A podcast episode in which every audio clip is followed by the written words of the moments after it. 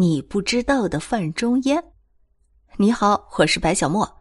所谓不想当政治家的军事家，一定不是好的文学家，八成也不会治水，字也不知道好不好看，会不会教书育人就更不敢说了。可有一个人，他就不一样。朱熹称他为本朝人物第一，元好问说他是百年间不见一二的人物。梁启超更是赞叹说他五千年来历史中立德、立功、立言的只有两个人，一个是曾国藩，另一个就是他。这期节目，我们一起来走进范仲淹。范仲淹字希文，谥号文正，后世呢也多称他为范文正公。司马光对这一谥号大加赞美，认为道德博文曰文。进攻其位曰正，文正代表着对一个人文化修养、道德境界的最高认可，这是对文成的最高评价。其实啊，练兵、治水、讲政治、做文章，单论哪一项，范仲淹都不算是其中最卓越的。但妙就妙在，范仲淹一定是政治家里最好的将军，将军里最好的文学家，文学家里最会治水的。水利工程专家里最会统兵治军的，这些加起来，不就是同时代的晏殊、欧阳修、苏轼、曾巩等人能比的？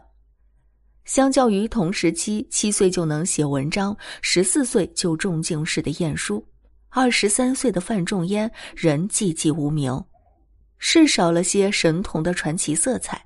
但他也不过才二十三岁，大有可为的黄金时代才刚刚开始。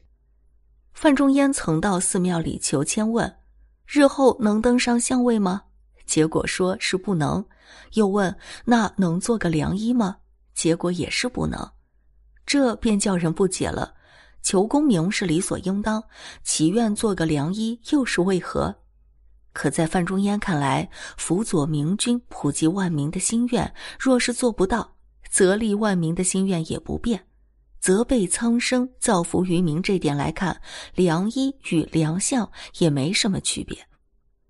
一零一五年，二十六岁的范仲淹终于进士及第，被授直广德军司礼参军，正式步入仕途。一零二一年，范仲淹调任到了泰州西溪管理盐政。西溪紧邻黄海，用的还是唐朝时修筑的旧海堤，早已多处溃烂，海潮倒灌，淹没良田。范仲淹肯定是不能坐视不管的。宋仁宗准了他的奏请，范仲淹便开始了他的修堰工程。但这一年冬天，大雪纷飞，超市迅猛。仅是冻死、饿死、劳累就死了两百多人，困难再大，工程也不能停。范仲淹仍然顶风冒雨走在一线，还把自己的官俸都贴了进去。前后历时三年，一条长达两百多千米的新堤终于筑成，横亘在黄河岸边。而后没多久，就传来了母亲病逝的噩耗。范仲淹回到南京应天府，也就是我们现在的商丘，为母亲守丧。在南京期间，也是受晏殊之邀管理应天府书院。范仲淹在主持教务期间以身试教，每每谈论起天下大事，都是慷慨陈词。不止整个书院的学风，当时文士大夫矫正世风、崇尚品德的节操，也都由此开始。也正是在这个时候，范仲淹的名字开始被众人所知。丁忧期满后，范仲淹凭着一封上职证书，奏请官家改革吏治，裁掉多余的，安抚有功的，成功进入宋仁宗事业，走到了京城，担任密阁教理，去负责皇家图书馆的校勘和整理。此时的宋仁宗虽然早已过了弱冠之年。但刘太后依旧垂帘听政，执掌军政大权。一零二九年，刘氏为了彰显自己的绝对权威，想让天子率领文武百官在朝堂上给他祝寿，满朝官员是敢怒不敢言。此时，范仲淹一道奏折直指太后，让皇帝和大臣站在一列，这就不对。一声下去，实在是振聋发聩。但这还不算，紧接着又是第二道奏折，直接请刘太后还朕于仁宗。两道奏折呈上去，范仲淹喜提第一次贬谪，外放到了山西永济，一贬就是三年。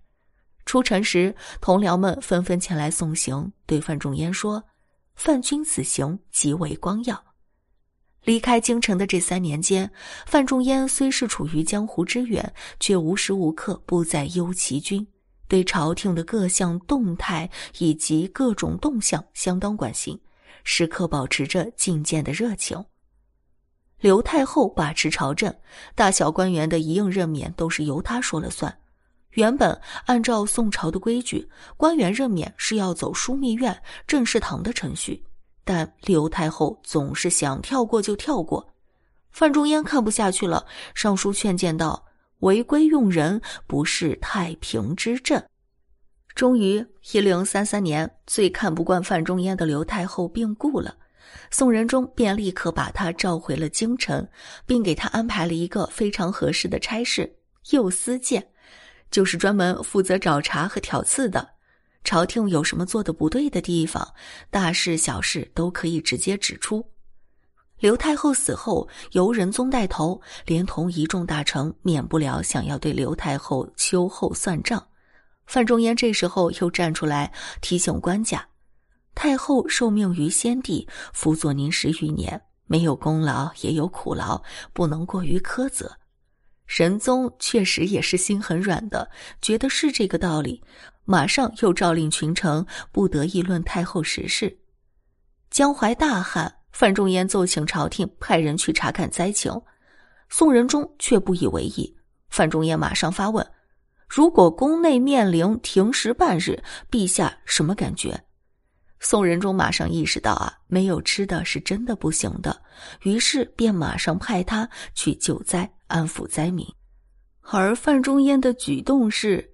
他和富商一起哄抬粮价，然后吸引各地富商过来做买卖。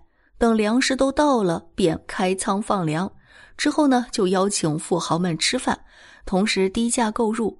接着还让富豪们帮忙翻盖房子、修建寺庙。这个目的啊，是以工代赈。再之后呢，继续带着富商们进行娱乐活动。看起来虽然是极度不靠谱的，但在当时确实是以天下人为先的。范仲淹这样做，让一众灾民最起码有饭吃，可以活得下来。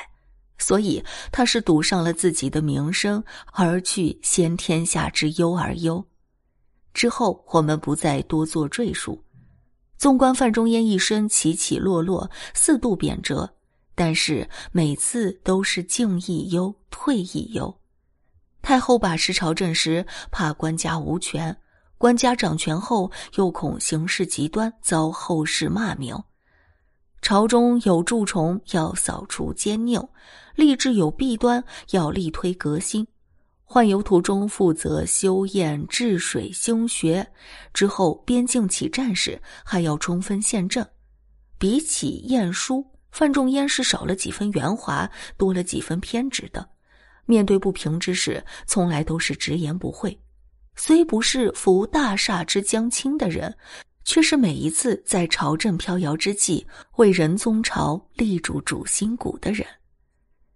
而范仲淹的诗词也是极具特色的，永远饱含一腔鞠躬尽瘁的热忱。比起宋词里惯有的浓词艳曲，他更关注的是民风教化和国事安危。君看一叶舟，出没风波里。他看得见民生疾苦，也看得见老吾老以及人之老，几经浮沉，仍不凄凄爱爱；穷且益坚，仍不坠青云之志。比起广为人知的“塞下秋来风景异，芳草无情更在斜阳外”，以及“都来此事眉间心上，无计相回避”，人的一生连一百岁都活不到。少年时心智未开，老了孱弱憔悴，只有中间的那一段，怎么能忍心用来追逐功名利禄？真是口是心非，嘴上说着没意思。汲汲空浮名，不如求一醉。实际上更是满腔愤懑、无可发泄下的自嘲。可他怕的正是正好的年华浪费在追逐功名利禄上吗？不是，反而是一种时不我待的焦灼。人的一生满打满算不过数十载，结头取尾哪里经得起几番蹉跎？先天下之忧而忧，后天下之乐而乐。不是这样的人，又怎能与范文公正一道同行呢？本期节目就到这里结束，我们下期节目再见。